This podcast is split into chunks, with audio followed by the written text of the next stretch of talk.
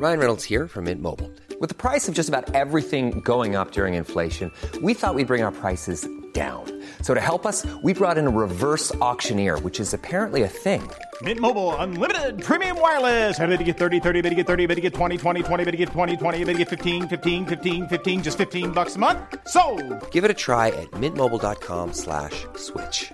$45 upfront for three months plus taxes and fees. Promo for new customers for limited time. Unlimited more than 40 gigabytes per month. Slows. Full terms at mintmobile.com.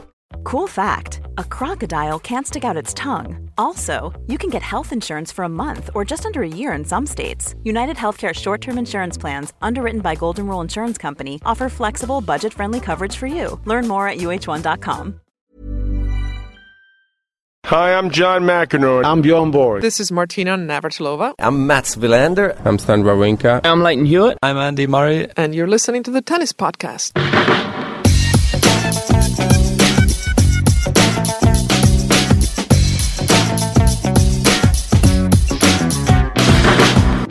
Well, we've just seen the best tennis match that the O2 Arena has ever seen, in my opinion. Catherine Whitaker is looking at me with wide eyes uh, at that uh, pronouncement because we've just seen uh, Dominic Thiem take out Novak Djokovic in a thriller of two hours and 46 minutes. And Thiem is into the semi finals for the first time in his whole life, and he collapsed on his back in celebration at the end. Uh, Matt Roberts is here, and I'm delighted to say, formerly of the Telegraph, our partners, and now of the Athletic. Do you remember Charlie Eccleshare? Well, he's back. Hello, Charlie. Hello, David. How are you Uh, doing? so you come for your one night at the tennis, and you get that. I know it's they, it's like they knew they're trying to sucker me back in. Uh, it was great. Yeah, definitely the best match I've watched at the O2.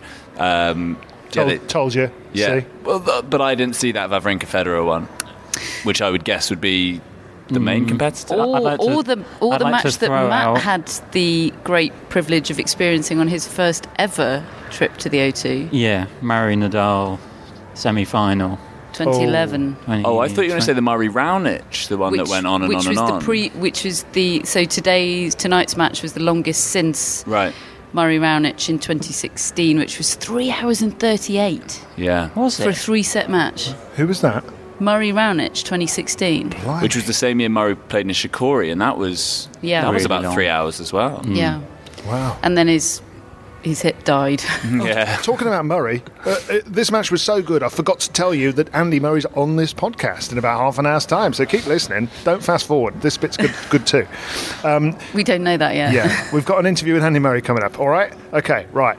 So this match was, if if if somebody had given me an option of the type of match I wanted to see tonight, it would be exactly what we got because it was Dominic Thiem deciding I've got to go red line, hell for leather, the whole match, and Novak Djokovic just saying I'm not going anywhere. And they just went toe to toe for two and two hours forty five minutes. I think. I mean, briefly to sum up the match, Djokovic won the first time on a, t- on a tie break. Thiem then just, and that was after Thiem had been redlining it, and then he. I still don't know how they do this. He stomached that lost first set of an hour and six minutes, went racing off to a three love lead in the second set, levels the match. I can't even remember what happened in the third set. I mean, I was commentating on it and I don't remember what happened. Tell me what happened. Well, do you remember a couple of years ago when uh, when Djokovic played Thiem, and it was almost a mirror image. Thiem won the first set on a tiebreak, and then, I mean, it, it he was won two more games. yeah, one two more. It was rather more one-sided from from there on out, but. Um, yeah, in that match, he failed to recover from the letdown after winning the tiebreak. So, so the fact that he was sort of better able to mentally regroup today after losing the tiebreak, I mean, And we were watching it together, weren't we, Catherine? And after that first which set, which apparently is the recipe for great tennis matches. we were going through it, weren't we? Yeah, do that every day. Yeah. this It's great. Tsitsipas We had Wawrinka. chips. Yes, it was tremendous. And good Chips? seats. Yeah, we had chips. We had chips. Tell you, it was a great night. I, never, Um, I never get chips.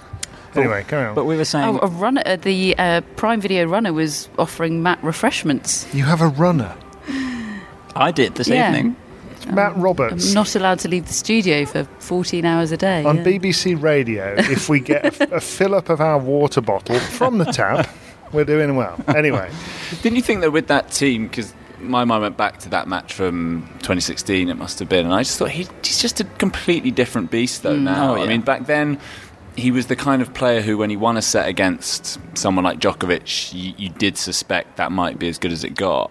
Hmm. Today, it was he, he's like, yeah, I'm I'm here, I'm on your level, and I'm not afraid. And he really stepped up, and I thought that was just so impressive. And, and that was exactly what we were saying. We said this can go one of two ways now. He could be, he could channel his inner Dimitrov and fall away in the second set, or he can channel his inner Nadal and get stronger as or more the match goes on. I think more pertinently, his inner Wawrinka, because Sure, Wawrinka has that diesel-like. Um, sure, take my analysis make it better. to make it better. Yeah, better. see, Stan. Stan's like his big brother, isn't he? Like it makes sense, yeah. And they play a similar level backhands. of. They say a similar style of tennis, and Wawrinka's been the one who's always troubled Djokovic in the slams, Hmm. and you could imagine Thiem stepping into that role. And he has beaten next him couple twice. of years. I mean, he's beaten him twice at the French Open. Yeah. I, I, I'd almost forgotten that because obviously one was this year in that kind of extraordinary wind-assisted match, and then Yeah. the other was when And the Djokovic more or less tanked in the final set. But th- this was e- even, I think, felt this was even more exciting than that French Open match, just Mm. because there wasn't that sort of wind distraction. Yeah, that French Open match on paper looked thrilling, but Yeah. I, I don't remember. Find, I mean, it was intriguing and It was weird. a bit and, of an ordeal. Yeah, You it know, was. another similarity though with that match, on that occasion as well, Thiem served for the match. And if I remember rightly, he was 40 15 up and just got broken in the blink of an eye, lost the next four points, when, uh, having had those match points, and then won. Hmm. So that kind of reminded me tonight he went and served for the match, didn't do it. And again, you're thinking, well, that's that. And, and, then, and, and then played the worst three points he'd played all match to start the final set tiebreak. A missed easy volley, a double fault, and another missed Hmm. volley. And you're thinking, He oh, was channeling his inner Dimitrov But can we rewind just that little bit? Was it the penultimate point of the second set. oh, It was that was one of my. it was so it's, good. It's entered my top ten tennis moments, live live watching moments. I mean, basically, when Djokovic is in that sort of retrieving mode, doesn't matter who you are, you have to hit more than one winner in a point. He had to hit three winners, didn't he? I think he. I think even when he went full on backhand uh, missile, it came back onto his toes on the baseline. And so rather than stepping back, he just swiped a half volley forehand winner down the line. And I, I can't remember seeing at the O2 a crowd reaction quite like it. Just a, a combination of joy but utter disbelief at I've- what they were watch, I've witnessing. definitely never seen a Dominic Thiem reaction quite like it. He suddenly became the Incredible Hulk. He was waving the arms, get he the was going. stoking up the crowd. He is the most mild mannered sort of child man you'll ever you'll ever see. I mean, even, even by the time he was speaking to Annabel Croft in the post match interview, which was sort of moments after this incredibly emotional Herculean effort, he had reverted to being the sort of shy Gawky. shy kid in the corner. Yeah, it was it's He, wa- he did seem pretty pumped, though. I thought, like he much more so than you. There are a few points at which you know, he really let out that almost quite guttural, uh, you know, almost like in a kind of Wawrinka. Uh, Yeah. kind of way, and it, it was it was great to see that because yeah, he, he he I mean he normally shows emotion when he's just annoyed at himself. He's one of those I think he sets such high standards. You know, you'll see him react when he misses a shot that he thinks he should make. God damn. Yeah, Catherine's first says that? Who says impersonation of the week. what does he say? Can't do it again. Just rewind on the podcast 15 seconds. I'm going to paste it in again. Um, the the thing you were saying about how he was letting out a lot, though, that to me is is part of the change here. He doesn't. He gets into that deciding set and he's still bringing it. And Djokovic was bringing it. That was one of the great sets of the year. Mm. It was, and you know, he's. To, I was thinking as well to back up that Federer win and then beat mm. Djokovic.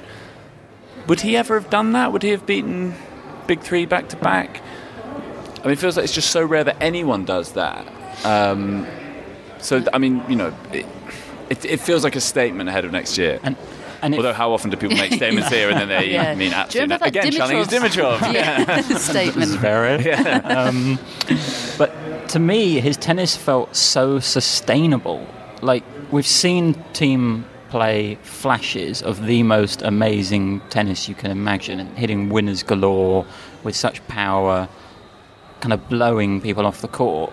But it, he might sort of just do it in bursts. But he did this the whole match. He was just on it, relentlessly hitting the ball hard against Djokovic, who was his best self out Mm. there tonight. And I'm not sure we've seen that from Thiem before. Even the match against Nadal at the US Open, which was five sets, he had a couple of sets in there where his level really dropped, and that's Yeah. why it was such a long match. But his level did not drop tonight.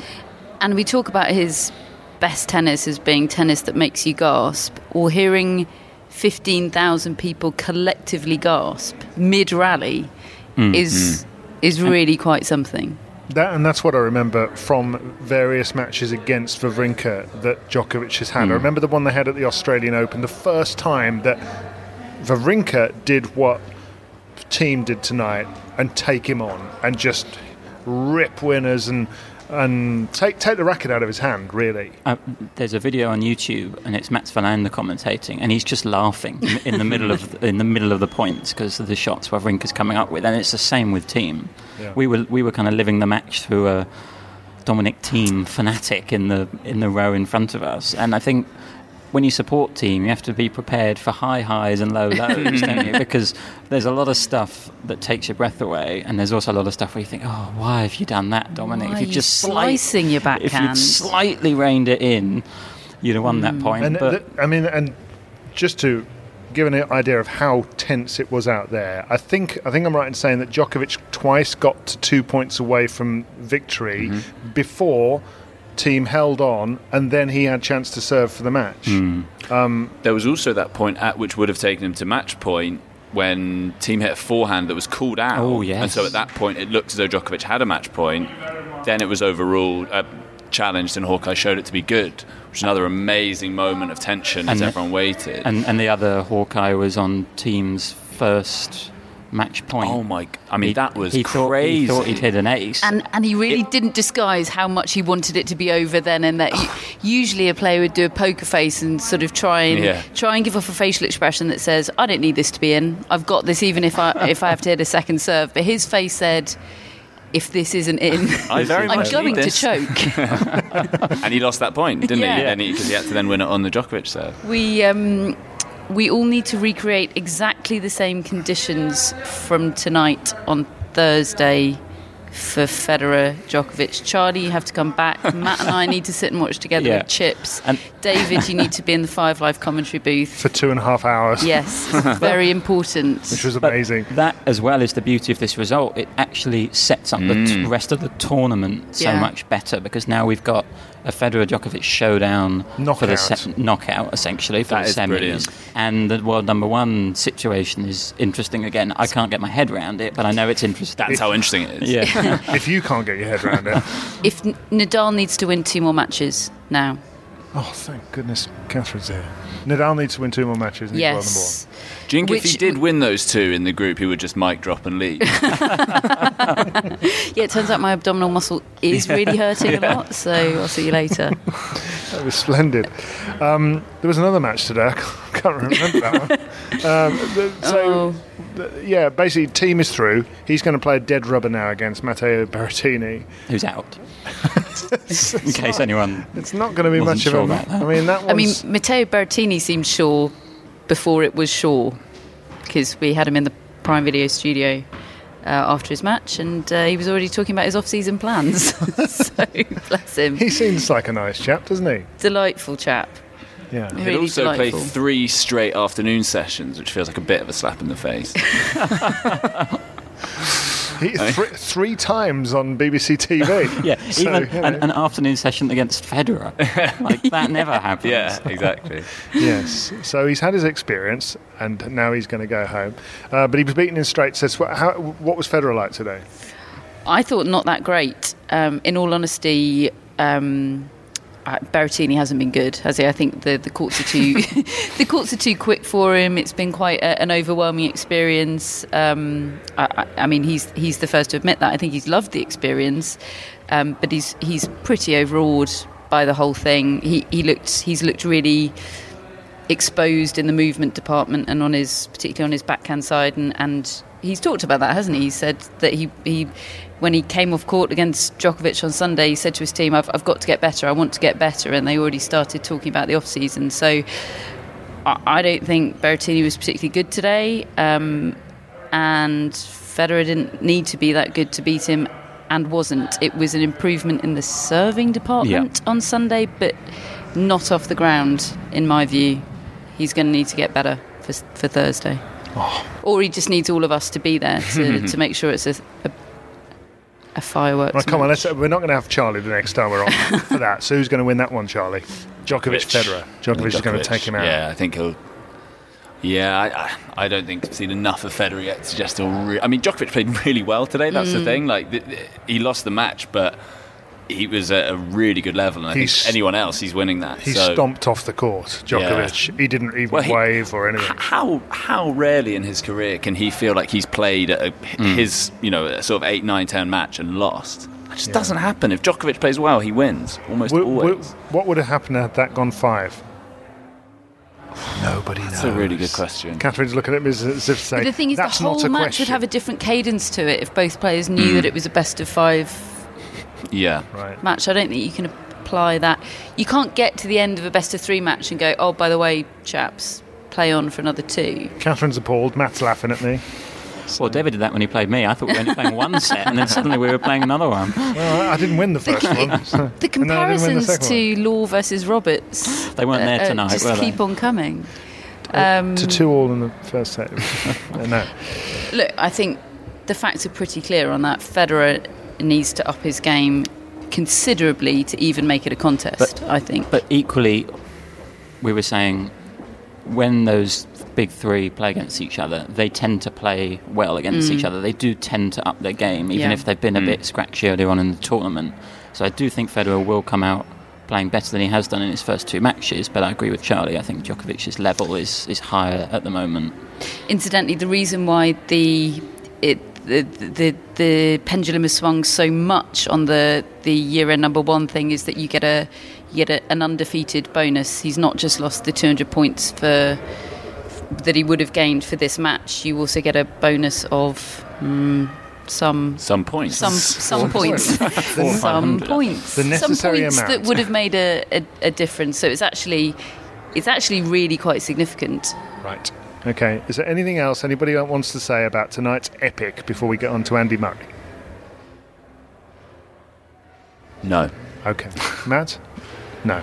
No, I mean just that we implore these players so often to deliver against the likes of Djokovic, Federer, and Nadal, and how many times have we been pretty disappointed by a performance from one of them? So it, it feels right that we just laud Dominic Thiem as we have been Yeah. for producing what he did tonight And because it laud, was laud them as a competition as well tonight because 19 out of 20 straight sets matches and uh, there we were. You know, it was All it fantastic. took was me coming. do, do we think? Uh, I mean, obviously, let him enjoy the moment. Does that do anything for how we think he will do at Grand Slams next year? Does that, or, or for the, I the, the- hope so. the field as a whole? You know, does that give them confidence, or is it just still this best of three versus best of five? Not, not the field, him. you think just him? I think Yeah, I think he's agreed. a different animal. and he, he's, Yeah. he's been trending upwards for so long now, and he just this just feels like another step, another hmm. level he's gone up tonight. He's going to get to at least a Grand Slam semi on something other than clay next year, and I'm going to go for a Grand Slam final. Something other than clay. Is grass in that in, in that, in that Or conversation? Yeah. hardcourt Yeah. Yeah, So he's so going to get to a Grand Slam hardcore. semi on hardcore. might be might be grass. I mean, Lukas Kubot reached a Wimbledon Yes. quarter final. Lest we Yeah, that, thanks for reminding me. I, was, I think that was like, oh yeah. Um, he hasn't done a non-clay semi-final, has he? Thiem No, his best is quarters at against the, that one against US Nadal when he Which is very not nearly won. good enough, is it? No. That is not good enough, Dominic. No, but he's Somebody's a, won Indian He was he was ill at the US Open this year. He was. He would he would want me to mention that. I'm sure. Something I hadn't really realised, and I think I put him in my semis. But as Charlie said, his game is so much better now, and it's come on so much this year. It feels like next year's his first go at the hard court slams with his new game. His slice backhand was working well today because it was a mixture. Djokovic didn't know what was coming next. He, if he got stretched out wide, he didn't panic. He, did, he got himself back in the rally and waited until he had a chance to pull the trigger. Mm. Catherine doesn't agree. I don't. I, I just don't think it does that much. It didn't need to. It just diffuses it, neutralizes it, keeps the rally going until he can go bang. Yeah. Catherine's not convinced. I'd rather see a feet off the ground into out backhand winner know, but- where, No, possi- but where that's possible. Shapovalov. but you can't do feet off the ground, single handed backhand winners every stroke, can you? Yet see Shapovalov. So, Try. all right. Okay, well, there's enough highlights for Catherine to have her own personal reel of Dominic Thiem from the night.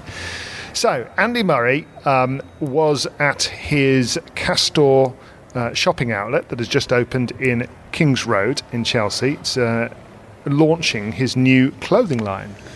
So you want to preview tomorrow's matches? Well, we'll do that afterwards. Oh, okay. Yeah, well, we're talking Andy Murray now because Andy Murray was uh, in attendance um, at, uh, at this uh, shopping outlet in, in Kings Road, Castor, uh, which is new clothing, clothing label, and he had his new logo on show, which was AMC.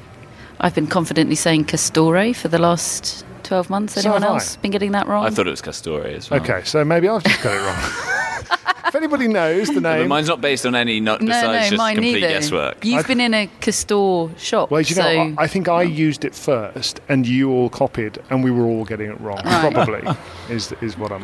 I'm Yeah. I, I feel like I've heard Castor. right. Okay, right. Well, we'll we'll, we'll check that, folks.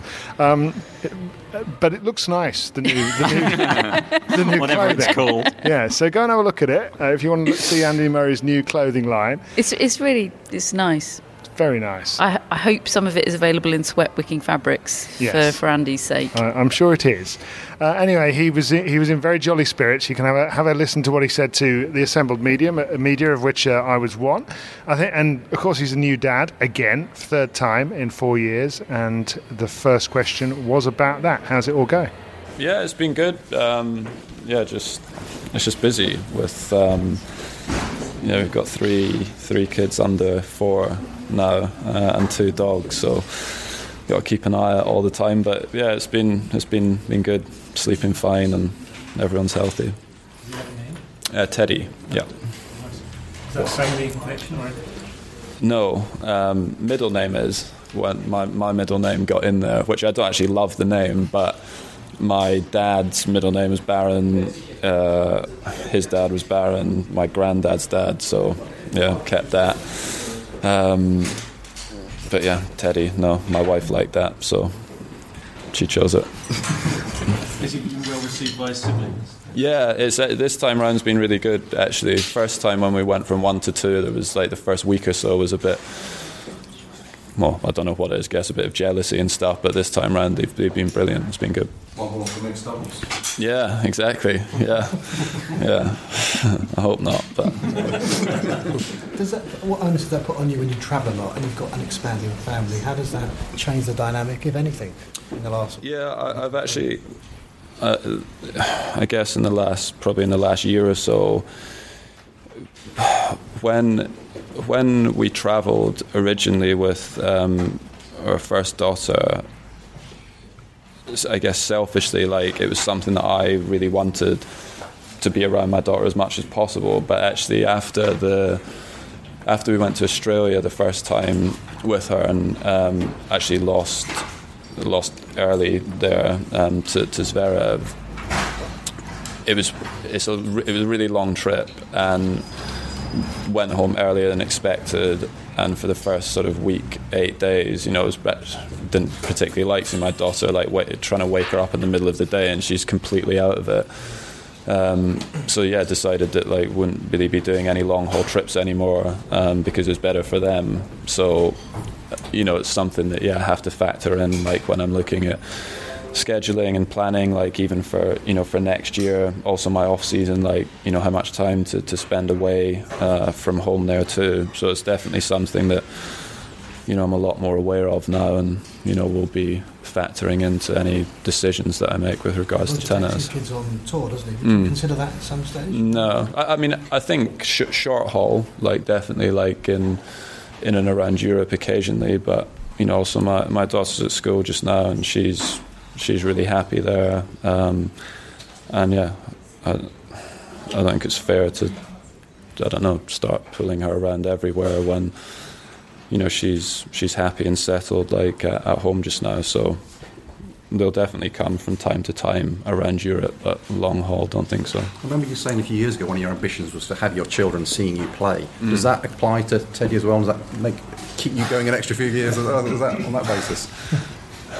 I don't know when we'll stop. Um, so, yeah, I mean, I guess like now as well, like after the last couple of years and stuff, it, it'd be nice if they did, but it's not. That isn't a priority for me. You know, I guess a lot of that stuff is kind of, you know, selfishly, I would like to watch them for me to play, but ultimately it's not actually that important. So, um, yeah, I mean, hopefully I can get a few more years out of my my body and see what happens after that. Did the did the girls watch the Antwerp final because they really have never really had a chance to see you, you know, being so happy winning titles in a tennis court? Um, I think they were having dinner at Wagamama's um, during the during the final. Um, so yeah, I don't think they were watching. I mean, they, they've obviously seen me on the tennis court, like on the TV and stuff, recently over the last couple of months. But um, yeah, I'm not sure they've got the patience to sit and watch a, a tennis match. How did you? Um, how did your body sort of front up after that sort of big exertion of four weeks? Uh, and did you take complete sort of rest after Antwerp? Yeah, I, I took. Um, I didn't do anything for like 12 days, literally nothing. Um, got up to my heaviest weight um, that I've been in my my career probably as well. So um, yeah, I, my elbow was pretty sore afterwards. Um, so I needed to take a break um, because of that um, as well. Obviously, baby came uh, came to sort of five six days after we got back from Antwerp. So, um, but yeah, overall it was pretty good um, in terms of how how the body felt. Um, just I had this this problem with my elbow, which started in in Asia and. It was quite an, an odd injury. Don't know exactly how I got it, but um, yeah, that seems to be seems to be getting better now.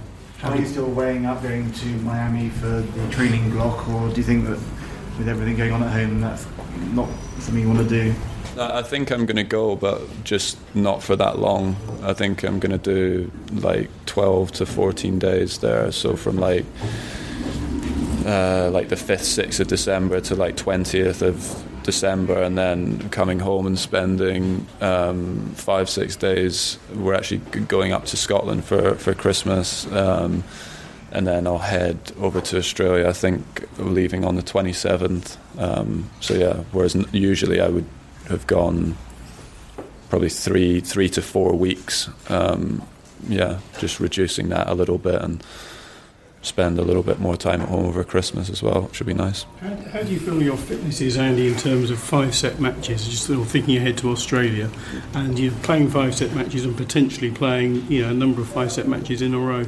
Yeah, so that that's the thing. I, I don't know exactly how that'll be. I'm actually not worried from the hips perspective because I've had zero issues with it so far. So I don't I don't anticipate that you know playing an extra 45 minutes or an hour um, will will be bad for my hip. You know the rest of my body, how that responds. I'll see when when I'm out there. You know, my physio has always been more positive about me playing Grand Slams and playing a tournament where you play five days in a row. He loves the fact that there's a day off to rest and actually recover, and your body gets a chance to, you know, yeah, actually rest up before the next match. Whereas sometimes, like in Antwerp, you know, where you're playing back to back days, sorry, there, there's no, you know, there's no chance to, to do that. So I guess I'll see see how it responds when I'm over there. But also, you know, I wouldn't be anticipating that I'd be playing seven, you know, best of five set matches there, like maybe previously would have been my my expectation. You say you put on weight after Antwerp. Was that just by not training, or did you treat yourself, or pig out, or do anything particular? So it was evenings were the issue because uh, when the newborn's been going to bed at like seven, he's like sleeping for like a three-hour period, and my wife would sleep upstairs and get like a little period of like good sleep sleep in before the baby would wake up, and I'd be on my own downstairs and just chocolate biscuits and stuff, and yeah. Then there was Halloween, and I had my our second daughter's birthday party was in there. Um, then also my sister-in-law had a birthday, so there's lots of just cake and junk and no training. It's not a good, not a good combination. Can you reveal? I was 88 and a half kilos, and I'm normally about 84. Was that your off season in a, in a way? That- Yeah, so- Because, I mean, you're pretty much going at it from here on, I suppose. I'm going to take probably five or six days off after Davis Cup, and then I'll I'll train. I'll probably get about three weeks training in. Um, yeah, three weeks training in from like the beginning of December through until the 21st, 22nd, and then I'll have a little break again there. But that's something that yeah I'm doing quite differently, like in terms of days off or like a period of days off in a row, which I wouldn't have done beforehand. Certainly, I'm starting to try and do that a bit more. But because I'm doing that, I now need to watch what I'm eating a bit better. You know, finishing off all the kids' leftovers and stuff like that. I actually don't. The dogs normally get them. The dogs normally get them. How, how much are you looking forward to uh, the Davis Cup, even though you've obviously got stuff going on at home? Is that is that the same feeling that you've had before other Davis Cup ties? Um, I- I'm, I'm, I'm excited and intrigued to see what it's going to be like in the new format. I'm going to miss the atmosphere because I, I don't think the atmosphere is going to be the same as what it was in some of the home ties, and even you know in the away ties that I played. You know the atmospheres are tough, but they're atmospheres that you've like when I finished playing. Like you, I remember, I remember like the Belgian final and when I played my first Davis Cup in Israel and stuff like that. So I'm going to miss that, but I love being around the team and being around all of the players, and um, I'm excited to see what the new format looks like. And I hope the atmosphere is brilliant. Uh, that's just my one concern about it. That I'm, I'm not sure how that's going to be. But from what, I hear, we've sold a lot of tickets, and we're going to have quite a decent, you know, fan base um, over there. But then, how does that work if we get through to this quarterfinals? Like, who, you know, who has tickets for that? Like, how many people that have come over for Wednesday, Thursday? How many of them can stay? You know, so we'll we'll see. But it it'll be interesting to see how it goes. Last couple, please. What's, what's the realistic ambition target for you and the team then in the Davis Cup? I mean, uh, I genuinely hadn't given it any thought in terms of the, the like the group stages. I think we've got you know a good chance in the groups. I think um, you know on paper it might look like we have the strongest team, but like Kazakhstan have got two very good singles players, around 50 in the world, um, you know, and, and play well. And then Holland have got really strong doubles and Robin Haase, who's been struggling singles wise this year, but you know he, he can play well. He's a really talented guy. So I think we can get through the groups if everyone you know performs and plays well. But it's not you know it's not not a gimme um, for us because you know they, there's some some good combinations there in terms of Kazakhstan singles and Dutch doubles. So we'll need to we'll need to play well to, to get through it. 12, 12 months from now, Andy, what, what do you think you would regard as success between now and then? I mean, I know it's probably not the answer that you'd be looking for, but I, look, I, I would want to be healthy. Um, that's what I would want, and you know, like I think over the last six months or so, definitely last six to nine months, like you realize like what really is important and like the reason you remember like why I started playing tennis in the first place and what the reasons for that were. And you know I played tennis when I was a kid through you know and obviously all my professional career. And I, I played it because I really loved tennis and I really enjoyed playing. And being healthy allows me to, to do that and it's nice being able to win big competitions and having a high ranking and stuff that's that's great but actually the reason why I'm playing is because I love it, and I need to try and remember that. So if I'm 30 in the world or 70 in the world, like if I'm still enjoying it and I'm enjoying the preparations and the training and all of that stuff, and I feel competitive, then you know that that would be be success for me. Um, but I need to remember that sometimes it's difficult. You know, when you start playing, competing, and losing matches, and you know you really, you know, you want to do better. So um, that would be success if I could stay stay healthy and hopefully stay stay on the court. Has the running China and Asia given you the confidence that you can play to a consistently high level, or is it still kind of day to day thing as it was before? Um, no, I th- look, I, th- I think that I can. I think my body showed that I'm going to be able to, to do that. Um, that I'll be able to play at a high level. Um, so th- and and that's where I just I need to be smart with like my scheduling and the amount of tournaments that I play, and also like being a, a little bit, you know, the beginning of the year reactive in terms of like you know, if I plan on playing three tournaments, let's say in the first couple of months of the year, but I only win one match in each of the tournaments, well, then I could add a tournament. But if I end up doing really well, then maybe I'd play a tournament less. Um, which in the past I wouldn't have done that. I would have like had my schedule and it would have been like, right, I have to play in Indian Wells and Miami because that's what the tour says, and you know they're mandatory events and you must play them. Whereas I'm not going to be not going to be looking at my schedule and my tournament year like that at all anymore. I'll do it quite differently. Just on your, uh, just on your cake and biscuit game again. That's a subject close to my heart. was, uh, was it liberating to live like a normal person, or did it make you fear retirement and think, "Oh God, this could be my life after tennis when I'm not driven"?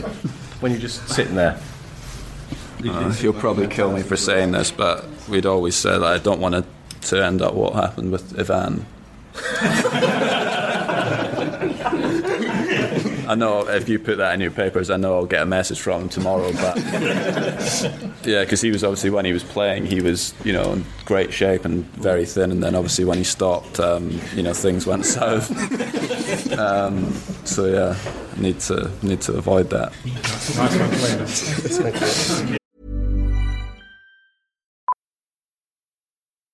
Millions of people have lost weight with personalized plans from Noom, like Evan, who can't stand salads and still lost 50 pounds.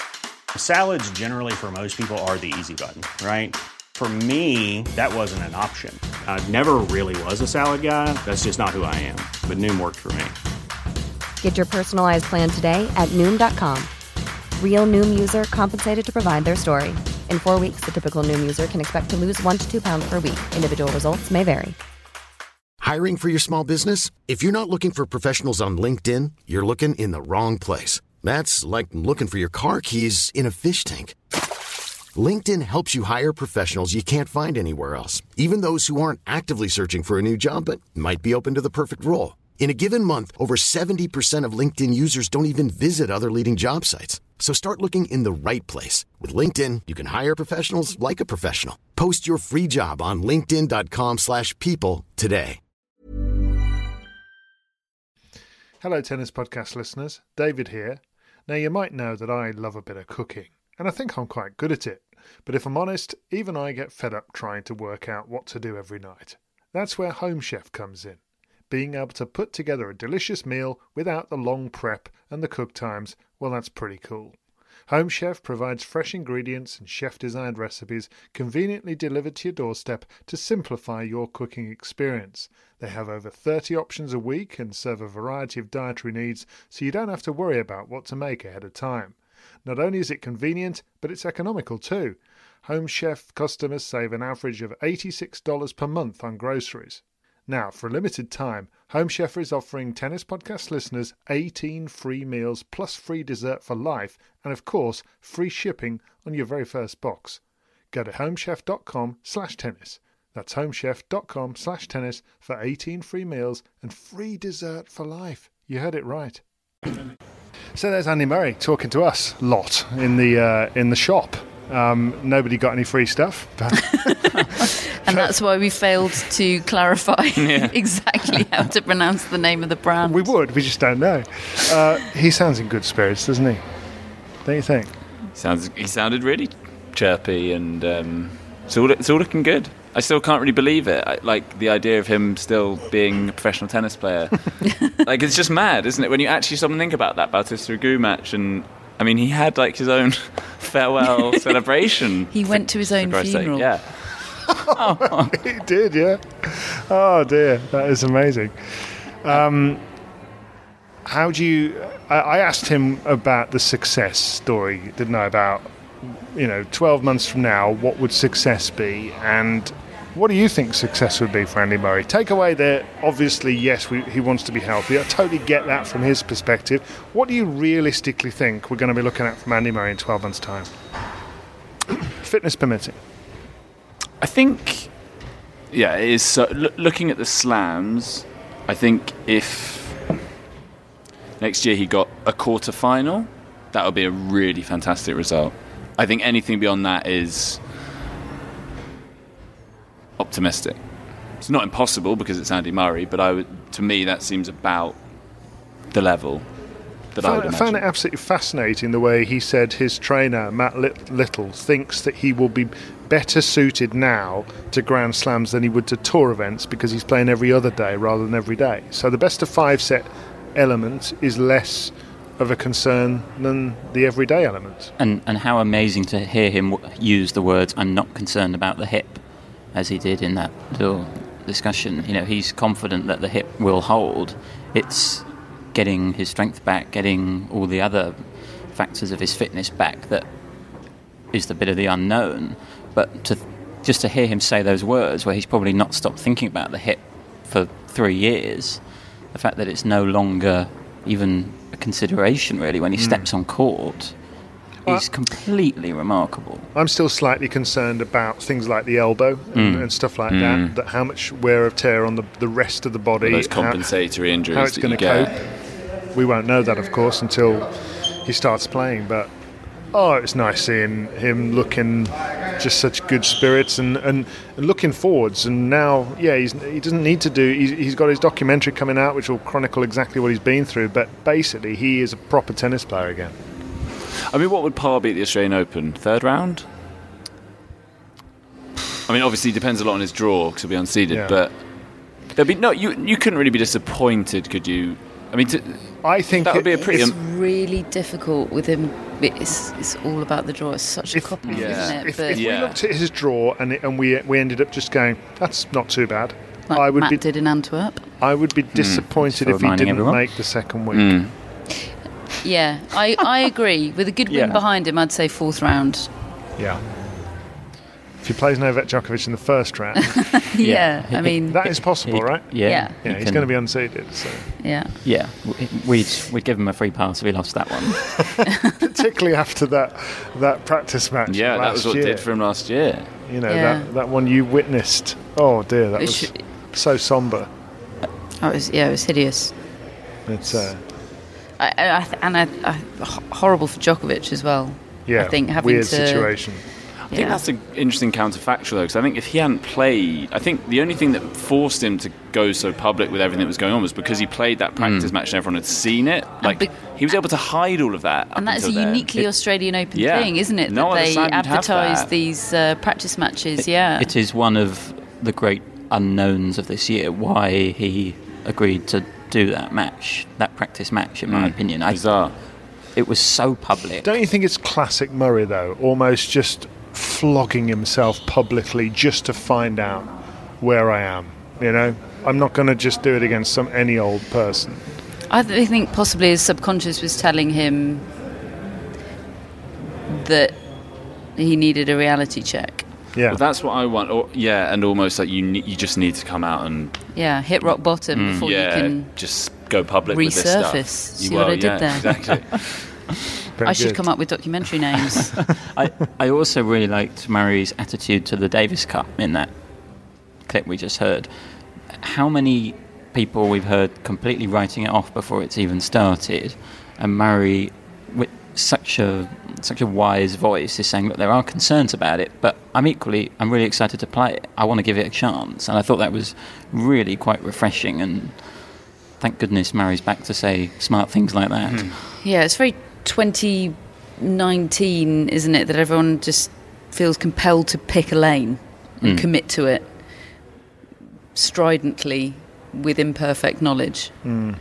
I've, I've checked on the ticket sales, by the way, after because he, he was wondering what happens after the group phases, um, and they've they've said that you know that there will be tickets put aside for the nations that, that actually get through, so that they have their chance to, to get some, um, and. As things stand, the semi-finals and final are selling well over seventy-five percent at the moment, um, which you know, which is not bad, is it? So That's pleasing. you know, so hopefully it will be a, a really good crowd uh, in Madrid. The other talking point that we didn't get a chance to, to cover last night because we were on air at the time on the tennis podcast when Rafael Nadal came into his press conference was the exchange he had with Ubaldo Scanagatta, the Italian journalist, who Do you miss Ubaldo Scanagatta, Charlie? um, he, he was Is there an Ubaldo Scanagatta in football? Don't think there's a, quite an equivalent. No. Well, uh, One in, of a kind. In the last of the English language questions, Ubaldo, who who is somebody who has this long-winded way of asking questions, and he goes all sorts of different routes, and never completely sure which way he's going to get go, but does end up often getting quite interesting answers in almost in spite of himself but but but they, but he does. Um, we, you know there's often answers that we end up using. Um, he said something I didn't quite understand it, but but he was kind of questioning uh, whether Nadal's poor performance might be due to being distracted by having got married last week, um, and Ubaldo got jumped on on social media because Rafael Nadal's reaction was to call it bullshit, a bullshit question, um, and let's we go move, to Spanish now. Let's move It's on to bullshit Spanish. question. Thank you very much. yeah. well, just from, from a, a, a journalistic perspective, Charlie, I saw Stu Fraser from the Times actually said, you know, he thought it was a perfectly legitimate question. Um, what did you think? It's one of those. I mean, if I were thinking about asking that question, I would be very wary and I would think there's a decent chance I'm going to get shut down here. He might have thought there's a chance I'll, I'll get a good answer, and if I do, then that's a really good story. Um, it's it's a bit. It's obviously it can feel a bit inappropriate or whatever. I just kind of think you can ask the question, but then it's also fair enough for Nadal to slap it down. Like I kind of, in, in a way, I just think you, we don't even have to make anyone the bad guy. It's just he's asked a question and he's got a response and kind of move on. And uh, you know, he did, he probably, I don't know. I, I don't really know what he was expecting Nadal to say. You know, like yes, you're right. I was dropping it short because I was distracted by my. Also, I married my girlfriend of 15 yeah, years. Yeah. Also like and my wife is here but like i would say like for me the admin of getting married beforehand was far more distracting like I i, don't could understand think like Rafa did the I don't, admin. Exactly. I, no i don't imagine he was like slaving over seating plans and flowers but like you know wedmin is stressful and time consuming getting married in the aftermath not so much He just showed up in a suit. Wedmin is a new word for me. I'm learning all sorts. Um, what, what do you both think? I think it was a bullshit question. I think that sometimes bullshit questions get good quotes. So, and uh, and um, a lot of journalists are prepared to, to take the hit of you know getting a getting a chastening response in order to get the good quotes, and, and sometimes that's we're very grateful for that, aren't we? And that's great. Um, but I do think it was a bullshit question. I mean, I, personally, I, I didn't particularly like the question, but I have, I don't really have a problem with him asking it. Uh, uh, as, like you say, as long as he's prepared to get slapped down, I think it's perfectly fair enough what Nadal did, and I'm quite pleased he did it as well because it was quite entertaining. And um, yeah, all's fair as long as you you take it on the chin, which Ubaldo incidentally didn't. he does he does do those slapdowns really well, Nadal, Mm. doesn't he? Yeah, what was that If- one if- uh, me Uh, false false yeah. that, i- i- in That was- fact, this year, Yeah, he's that had was- some- It's coming to his own. Oh yeah, because he was asked if he'd if he'd call if he'd said like son of a bitch, and he was like me. I swear. False. so good. If if Kyrgios trained as hard as you, what? No. Yeah. If if Yeah. if. Meaningless.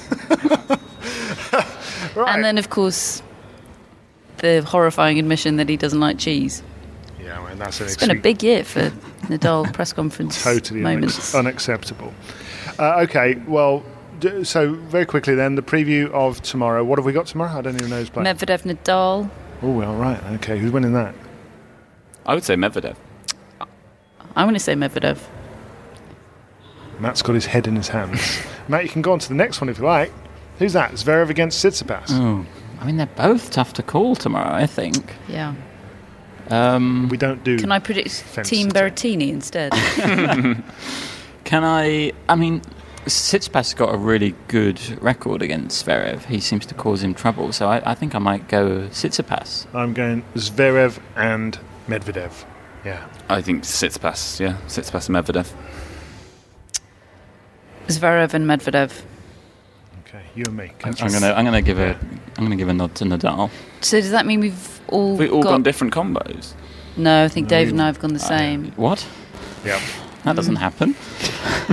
So hang on, we've all got Nadal, apart from Matt, crashing out of the tournament Yes. tomorrow. Correct. Right. False. um, by the way, I, no one will know this, but Charlie did the eyebrow as well. Which deserves a mention. he did. Oh, we got to get a picture of that. Uh, final point. Uh, I found out you are right about boomers, Catherine. Uh, I'm not one. Uh, 1946 to 1964. Yeah, it's a baby boomer. Yeah, it's not Yeah. not me. That's not an Urban Dictionary thing. That phrase has been around literally since 1946. Well, a big thank you to Sherry Nashif, who has sent me a link with all sorts of contextual phrases that I didn't understand. You're in the.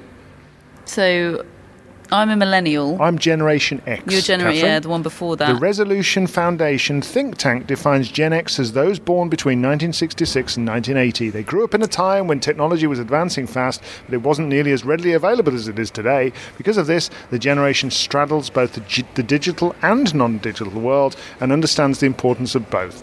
I am, therefore, resourceful, logical, and a good problem solver. People are tuning out. Hang on, so everybody born between the years, what, Yeah. 1964 and 1980 66 and 80, yeah. is, is a resourceful and a good problem solver. That's me. Find out what you are, folks. That's what, it's what, what it's all about. Okay, Charlie, well, it's been lovely to have you with us on the Tennis Podcast. Lovely to be here. And uh, how's it going at the Athletic? It's going very well, thank you. Yeah, I'm into my I think seventh week, and uh, yeah, very much enjoying it. Good man. Well, we love reading your stuff. We love hearing you on the Tennis Podcast. Thank you very much for joining us. Uh, Catherine and Matt will be back tomorrow. We are brought to you in association with The Telegraph, executive produced by tennisballs.com. Our mascot is Rio with a Y. We'll be back tomorrow where Catherine and Matt will have sat together eating chips, watching matches. That's all that's ever going to happen here at the O2 Arena because that's how we get classics. We'll see you tomorrow. Deserves the best, and there's no better place to shop for Mother's Day than Whole Foods Market. They're your destination for unbeatable savings, from premium gifts to show-stopping flowers and irresistible desserts. Start by saving 33% with Prime on all body care and candles. Then get a 15-stem bunch of tulips for just $9.99 each with Prime. Round out Mom's menu with festive rosé, irresistible berry chantilly cake, and more special treats. Come celebrate Mother's Day at Whole Foods Market. Mom deserves the best, and there's no better place to shop for Mother's Day than Whole Foods Market. They're your destination for unbeatable savings, from premium gifts to show-stopping flowers and irresistible desserts. Start by saving 33% with Prime on all body care and candles. Then get a 15-stem bunch of tulips for just $9.99 each with Prime. Round out Mom's menu with festive rosé, irresistible berry chantilly cake, and more special treats. Come celebrate Mother's Day at Whole Foods Market.